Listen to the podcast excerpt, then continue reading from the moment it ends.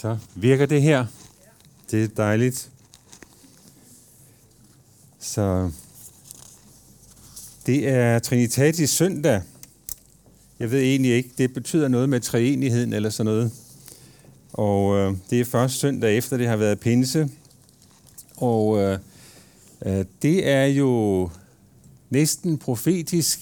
Jeg blev bedt om, at jeg kunne tale den her søndag, og så siger det kunne jeg godt, det ville jeg meget gerne. Og så viser det sig, at teksten af missionsbefalingen, som ligger mit hjerte rigtig meget nær. Og senere skal vi høre, hvordan det også i den grad passer sammen med andre ting. Men lad os læse teksten her fra Matthæus 28, vers 16-20. De 11 disciple gik til Galilea, til det bjerg, hvor Jesus havde sat dem stævne. Og da de så ham, tilbad de ham. Men nogen tvivlede. Og Jesus kom hen og talte til dem og sagde, mig er givet al magt i himlen og på jorden. Gå derfor hen og gør alle folkeslagene til mine disciple, i det I døber dem i Faderens og Søndens og Helligåndens navn, og i det I lærer dem at holde alt det, som jeg har befalet jer, og se, jeg er med jer alle dage ind til verdens ende. Det er en tekst, som vi har hørt rigtig mange gange, og man kunne undre sig over, at det kan blive ved med at være så levende. Men det er en meget spændende tekst. I kirkens sammenhæng har der over de seneste mange år været den her tanke, at der var fire ligesom søjler eller grundlæggende temaer. Gudstjeneste, undervisning, diakoni og mission, som de fire som primære tjenester i kirken som sådan. Og vi skal lige høre her, hvad det var sådan i 2006. Der var der en kirkeminister, der hed Bertel Haarder. Og han havde en departementschef, der hedder Heinsens og H&H. De fik sat et arbejde i gang med en betænkning. Og i betænkningen, som hedder altså noget så smukt som betænkning 1544 fra 2006, om opgaver i sogn, provsti og stift, der står der sådan ordret her. Folkekirkens mission er at forkynde Kristus som hele verdens frelser. Og lidt senere, alle konkrete målsætninger må dybest set tjene denne opgave. Og så kunne vi godt lukke prædiken her, for det siger det simpelthen bare så nøgleklart, at mission er den primære opgave, som kirken har fået betroet. Og det sjove er, at mission står ikke et sted i Bibelen. Det er noget, vi har fundet på. Så spørgsmålet er, hvad tænker vi på med mission? Lad os prøve på at se på, hvad teksten siger. Den siger, mig er givet al magt i himlen og på jorden. Gå derfor hen og gør alle folkeslagene til mine disciple, i det I døber dem, og i det I lærer dem at holde alle mine befalinger. Og alle de befalinger omfatter også missionsbefalingen, som vi kalder den, men befalingen fra Jesus her om at gå hen i verden og gøre alle folkeslagene til mine disciple, i det I døber dem og lærer dem at holde alle mine befalinger, som også betyder befalingen om at gå ud i alverden. Hvor lang tid har vi?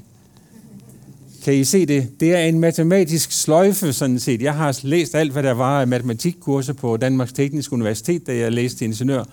Og det er meget spændende, når Bibelen er så kirurgisk knivskarp, at den her har givet os simpelthen en sløjfe, en nøgle til, hvordan vores opgave som kirke, som troende, er skruet sammen.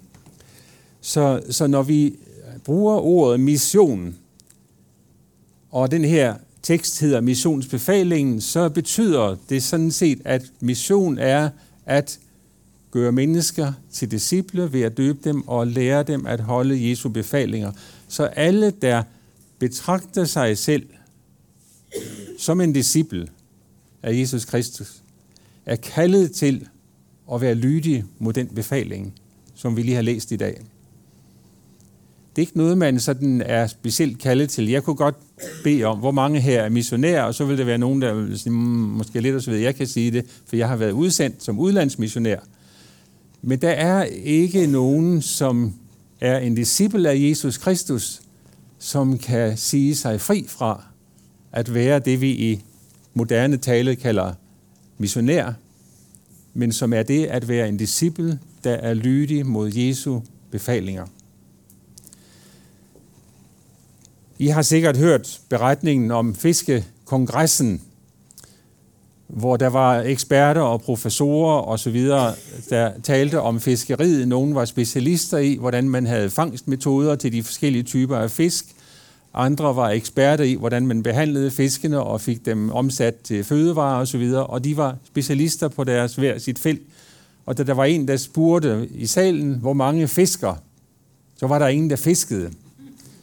Og sådan kunne vi også gøre i forhold til det at være disciple og være lydig mod Jesu befalinger, at vi kunne lave bøger og rapporter og kompendier og udvalg, der studerer det hele og kommer med fine udtalelser osv., uden at vi i realiteten arbejder med det. Men sådan er det ikke, at vi er tiltænkt.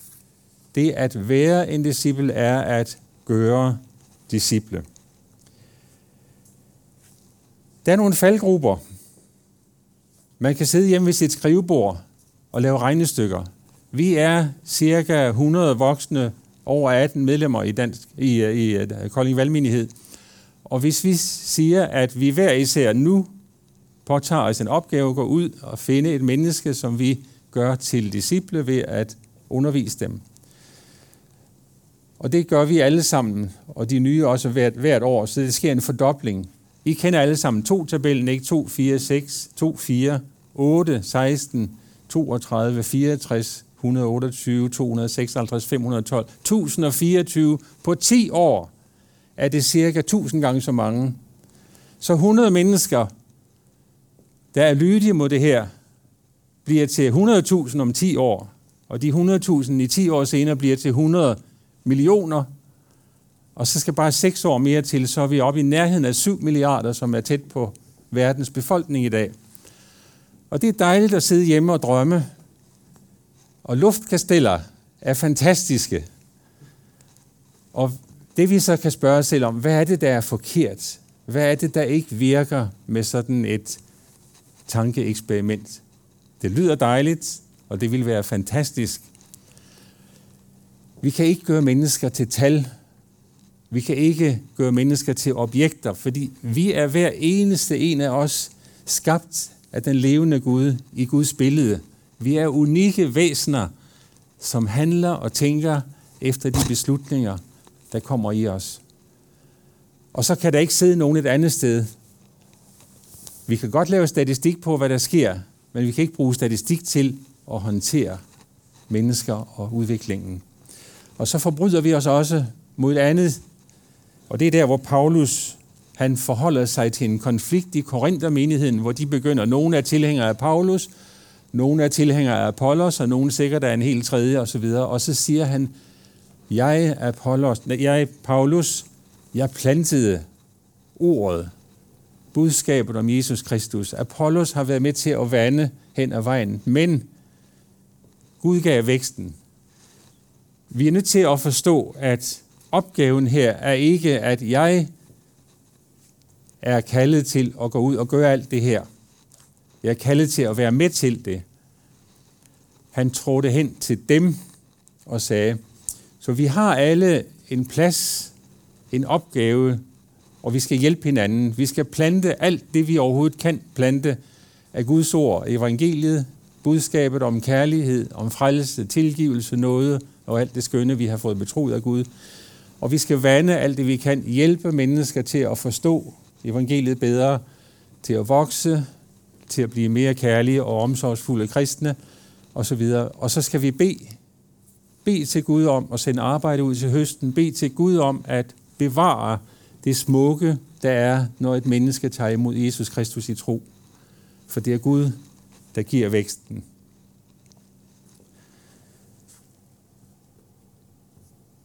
Der er tekster i Bibelen. Paulus siger til Timotius, hvad jeg har betroet dig i mange vidners nærvær, det skal du videregive til andre, som er pålidelige og duelige til også at videregive det til andre. Så der er et vældig stærkt kald til ikke bare at sidde, der sker nok noget, der er nok nogle andre, der gør noget osv., men hver enkelt af os er kaldet til at være aktive. Og Paulus' ord til Timotius her siger, vær ihærdige, giv det videre til nogen, prøv at finde dem, og prøv at hjælpe dem til at give det videre til andre også. Så der sker en vækst. Gud vil, at alt kød skal frelses. Gud vil, at alle mennesker skal nå til frelse. Og Gud har i Kristus givet os den opgave at fortælle det til dem. I sidste søndag havde vi teksten fra Johannes 14. I Johannes 14, 21, mener det er, der står, den, der har mine befalinger, det er Jesus, der taler, den, der har mine befalinger og holder dem, han er den, der elsker mig. Den, der elsker mig, skal elske sig min far, og jeg skal elske ham og åbenbare mig for ham. Her siger Jesus ganske enkelt, at prøven på, om du har en kærlighed til Jesus Kristus, er, om du holder hans befalinger. Så enkelt udtrykker han det, og han siger, den, der har mine befalinger, og det er den, der elsker mig. Den, der holder mine befalinger, er den, der elsker mig. Spørgsmålet er så, kan vi gøre noget ved det her? Herinde i kontoret ligger der en side af udfordringen her for kort tid siden. Der var en professor, som i 30 år har forsket i samspillet mellem sind og krop, tanke og legeme, som siger, at vi kan ændre vores genetiske sammensætning ved at arbejde med sindet. Og det er meget spændende for mig, fordi jeg har i årtier arbejdet meget med den her tekst. Lad jer forvandle gennem en fornyelse af jeres sind, så I kan skønne, hvad der er Guds vilje, det gode, det velbehagelige og det fuldkomne. Og kære venner, jeg oplever, at det påvirker mig, det præger mig ved at lade mit sind, mine tanker fylde med Guds ord. At jeg læser i Bibelen, jeg reflekterer over det, når jeg går rundt, så videre. Der er bibelvers, der dukker op, og jeg tænker, hvad betyder det for mig, og så videre. Så er det med til at påvirke mig og præge mig. Jeg har tidligere under en prædiken sagt, at jeg som yngre især, men det gælder også den dag i dag, nemt kunne blive fristet, når jeg så en tiltrækkende dame i bussen, på tv, til et møde i kirken, på hvor som helst, og få uværdige tanker, urene tanker. Og det generede mig, fordi Bibelen siger også, at enhver ved at vende sig i sin hustru i hellighed og ære, og ikke i begærlighedsbryndinger, sådan som hedningerne gør, tror jeg, der står. Og jeg fik den ting fra Gud, at jeg skulle bede. Og kære venner, når man står i en sådan situation og beder for en ung kvinde, himmelske far, jeg priser dig, fordi du har skabt hende så smuk. Jeg beder om, at du vil velsigne hende, beskytte hende mod alt, der vil hende ondt. Hjælpe hende og velsigne hende til at få en god uddannelse, en karriere, en familie, hvor kærlighed, troskab og loyalitet må være kendetegn. Ved I hvad? I løbet af få sekunder, 10-20 sekunder, kan man nå at bede rigtig meget i tankerne, og hele situationen ændrer sig totalt. Så det er blevet nøglen for mig til hver gang, jeg møder ting, som jeg ikke bryder mig om i mit liv. Jeg beder til Gud, og Bibelen siger, Gud vil ikke tillade, at vi fristes over evne, men sammen med fristelsen skabe en vej ud af den, så vi kan stå det igennem, Herre. Og ikke at afvise, at nogen er smukke og tiltrækkende og fristende osv., men at prise Gud for skønheden. Og bede Gud om at velsigne det menneske, der bærer skønheden i sig. Da jeg kom til Danmark med min familie i 1995 efter at have været 10 år i Asien, der var der 4 ting, der prægede samtalen mellem mennesker. Den ene, det var fremmede diskussionen der midten af 90'erne, det var voldsomt, og alle havde historier om det for ene forfærdelige ting efter andet, og alle sluttede af med at sige, men jeg skal ikke på forsiden af Ekstra Bladet eller Pinse. Alle var skræmte, fordi dem, der blev udråbt som fremmede fjendske dengang, kom på forsiden af Ekstra Bladet og BT. Lad det nu ligge. De tre andre ting var meget, meget væsentlige ting. Den ene var, at postvæsenet i Danmark kun i 93% af tilfældene leverede breven ud dagen efter. Det var jo forfærdeligt. På Filippinerne tog det en uge fra Cebu til Manila, som var de to største byer i landet, og alle andre steder meget længere. Jeg besluttede mig for, at I vil aldrig klage over postvæsenet i Danmark. Kan I forestille jer, hvor mange ærgelser jeg har sluppet for? Det andet, det var, at alle var fuldstændig håbløst utilfredse med S-togsnettet. Jeg boede over i Brøndby Strand dengang. De var som regel 2, 4 eller 5 minutter forsinket, en sjældent gang 7, i forhold til det der minutplan, der var. Og det var død frustrerende for hele den danske befolkning. Og jeg besluttede mig for, at jeg vil aldrig nogensinde brokke mig over, at togene ikke kører lige præcis på minuttet. Og kan I forestille jer en velsignelse, jeg har fået ved ikke at skulle forholde mig til alle de forfærdelige frustrationer. Og det tredje, det var endnu værre. Sjælen i dansk livsførelse. Bilisterne. Jeg føler, at jeg er en god bilist. Jeg kører ordentligt, jeg kører efter reglerne, og jeg kører hensynsfuldt. Efter 1,5 måned havde jeg fået fingeren 3 gange ud af et vindue. Nogle knytnæver, nogle dytten. Og jeg traf måske en af de mest afgørende beslutninger ud over det at tage imod Jesus Kristus. Jeg ville aldrig nogensinde hisse mig op i trafikken. Og kære venner, det er lykkes for mig. Jeg har ikke været ophidset i trafikken siden 1995. Og det har strakt sig derhen. Min søn sad på forsædet, og så var der nogen, der lavede noget rigtig dumt, og så siger jeg så sådan meget nøgteren til ham, det var rigtig dumt lavet.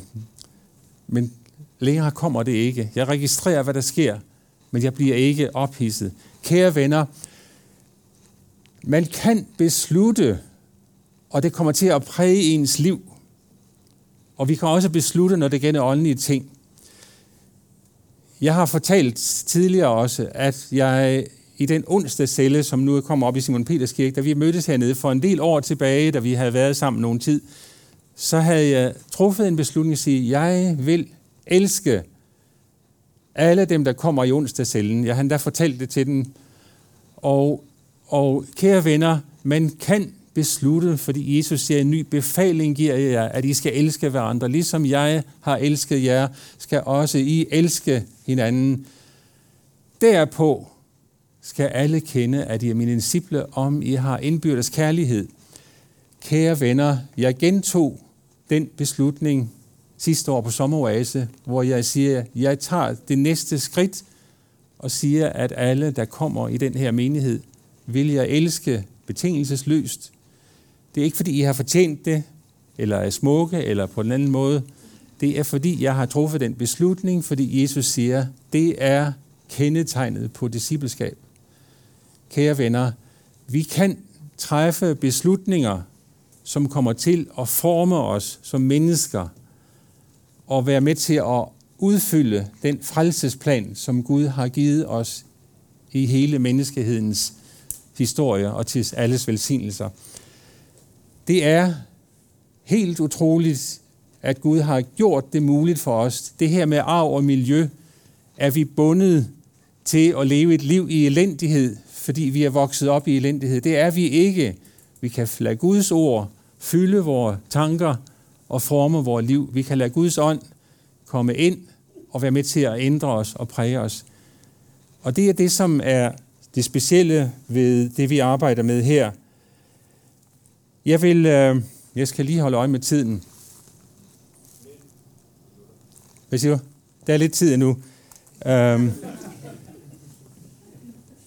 Det, som vi kan komme op i her med missionsbefalingen, med det at skulle være med til at gøre alle mennesker til Jesu disciple, det kan fylde os med ængstelse. Er jeg god nok? Har jeg nok resultater? Har jeg nogen, jeg kan skrive på mit CV? Og så videre. Og det kan give os en vældig stress. Hvad skal jeg gøre? Hvor meget skal jeg gøre? Er så meget her nok? Og så videre. Og det er ikke meningen. Gud er en kærlig Gud, som ikke vil, at vi skal være stressede. Tværtimod. Og jeg vil lige, der er noget fra den gamle testamentlige tekst til den her søndag, som er fra Jesajas 49. Og det, den sidste del er, at der står her, det er ikke nok, det er Gud, der taler til Jakob. Det er ikke nok, at du som min tjener skal genrejse Jakobs stammer og føre Israels overlevende hjem. Derfor gør jeg dig til et lys for folkene, for at mine frelse skal nå til jordens ende. Allerede i Jesajas kapitel 49 taler Gud om, at frelsen er ikke til jøderne alene, den er til jordens ende. Længere oppe står der, forgæves har jeg anstrengt mig, på tomhed og vind har jeg brugt mine kræfter. Vi kan ende med at være utilfredse med os selv, føle os mindreværdige, men heroppe foran står der, han gjorde min mund til et skarpt sværd. I skyggen af sin hånd skjulte han mig. Han gjorde mig til en spids pil. Gud er den, der former os og udruster os til at gøre, hvad vi skal gøre. Og der er en simpel nøgle, og det er her, det her forunderlige med, at det lige var den tekst i dag, hvor jeg skulle prædike, som jeg var lykkelig for at opdage her for nogle måneder siden. Så var jeg lige så lykkelig for at opdage, at vores vision i Kova, som blev meddelt i torsdags, jeg har ikke rigtig haft så meget kontakt med det, fordi vi havde kirkefrokost begge de 2 dage, hvor der var samling herinde, og der var jeg vældig dybt begravet i andre ting. Og derfor var jeg ikke sådan helt på linje med, hvad ville der komme ud af det, så det var spændende for mig.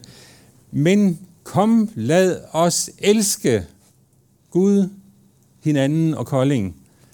Det er jo om noget lige sømmet, eller hovedet på sømmet, når det kommer til det her. Vi taler om det dobbelte kærlighedsbud. Elsk Gud med alt, hvad du har, og elsk din næste som dig selv.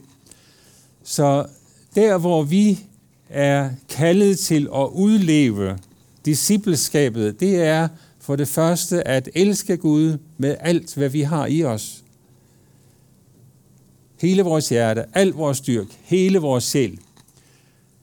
Lad Guds ord få lov at få plads i os. Den kommer ikke af sig selv. Vi er nødt til at læse det, lytte til det osv. og reflektere over det. Og lad Guds ånd få lov til at komme ind og forvandle os og give os myndighed, autoritet og kraft til at leve det liv, som vi har fået. Når vi gør det, så bliver vores liv sammenvævet med Gud som 2 forskellige slags tråde, der bliver sammenvævet til stof. Mit tråd den ene vej og Guds den anden vej, og når man så rører ved det, så rører man både ved mig og ved Gud. Og på den måde, så bliver vores liv et sammenvævet liv med Guds tilværelse, Guds væren. Og når andre så rører ved mig, eller møder mig, så vil de også uvilkårligt møde den levende Gud. Det andet er at elske min næste som mig selv. Når vi gør det, så forholder vi os til dem, som dem de er, skabt i Guds billede, dyrebare mennesker. Mennesker, som har værdi, uanset hvor de står i deres liv, hvad de har oplevet. For Gud er det et menneskes sjæl, som er dyrebart for ham. Og det er det for os. En af mine gode venner og bekendte fra ungdomsårene er Måns Månsen. Han har sidste år begået et skrift, som hedder 7 Metaforer for Mission i Folkekirken. 20 sider, som man kan læse. Og det er meget interessant, fordi de 7 metaforer, titlerne på hver af de 7 metaforkapitler er at se, at gæste, at lytte, at dele, at fortælle, at hele, at invitere. Hvad er de 7 udtryk? Det er det, man har i en relation med et andet menneske. Man ser, hvad der sker i deres liv. Man lytter til dem, man snakker med dem, man inviterer dem, man besøger dem, man heler dem, tager del i deres sorger, beder for dem og er med til at kompensere for de følger, de har. Og det er faktisk helt utrolig interessant, at det er et udtryk for, hvordan elsker vi vores næste. Det er ved at være sammen med dem i en intens, medlevende, kærlig, venskabsrelation, hvor vi er indstillet på at give af os selv. Det er den måde, unge mennesker får venner i skolen, i fritiden. Det er den måde, vi som enkelte personer får venner. Det er den måde, familier får venner på. Så lad os gøre det, at vi glemmer det pres og den stress, der er. Og så giver vi os hen til at elske Gud med alt, hvad vi har. Søg ind i Guds visdom i Bibelen. Bed til ham og lad Guds ånd få lov at komme ind i jer. Sørg for, at jeres tanker bliver ladet op og fyldt med ting fra Gud. Og giv jer så i kast med den livsopgave, det er at være en god ven med mennesker. Hvor som helst. Jeg har lige været ved tandlægen. Og når vi snakker næste tid, så siger jeg, at det skal være inden midt i juni, eller skal det være efter august, en gang i september, fordi jeg skal på Sommeroase. Det lyder som et rigtig dejligt sted at holde ferie, siger hun så. Og så siger jeg, det er det også. Det er rigtig skønt, men det er ikke kroppen specielt, det er sjælen. Og så fortalte jeg om bibelstudier, om lovsang og om forbøn og alt, hvad vi laver på Sommeroase. Og hun lyttede, og hun glemmer det aldrig. Kære venner, hvor som helst vi møder mennesker, så lad det smukke, der er i dig selv, få lov til at træde frem. Og det vil være møder med mennesker. Man møder tandlægen en gang hver halve eller hele år, og så vil man kunne følge lidt op på det. Det er ikke der, man har måske den stærkeste kontakt, men man er med til at plante lidt og vande lidt. Hvem som helst de møder i livet, vær sikker på, at I giver dem noget af jer selv, og at det noget af jer selv er i et tæt møde med den levende Gud. Og så har jeg lige til allersidst en fantastisk ting. Og det er, når I ved, når man får en bog og skal læse den, så starter man med lige at læse lidt i starten, og så læser man lidt til sidst også, fordi så har man ligesom været igennem den, ikke? Og så kan man nå at læse mange bøger. Men det er lige nøjagtigt nøglen til teksten i dag også. Hvis vi læser teksten til i dag på den måde, så er det sådan her, at Jesus siger, mig er givet al magt i himlen og på jorden. Og se, jeg er med jer alle dage ind til verdens ende. Det er den indramning, det at være disciple og gøre disciple er talt i. Den, der har al magt på jorden, er med os alle dage ind til verdens ende.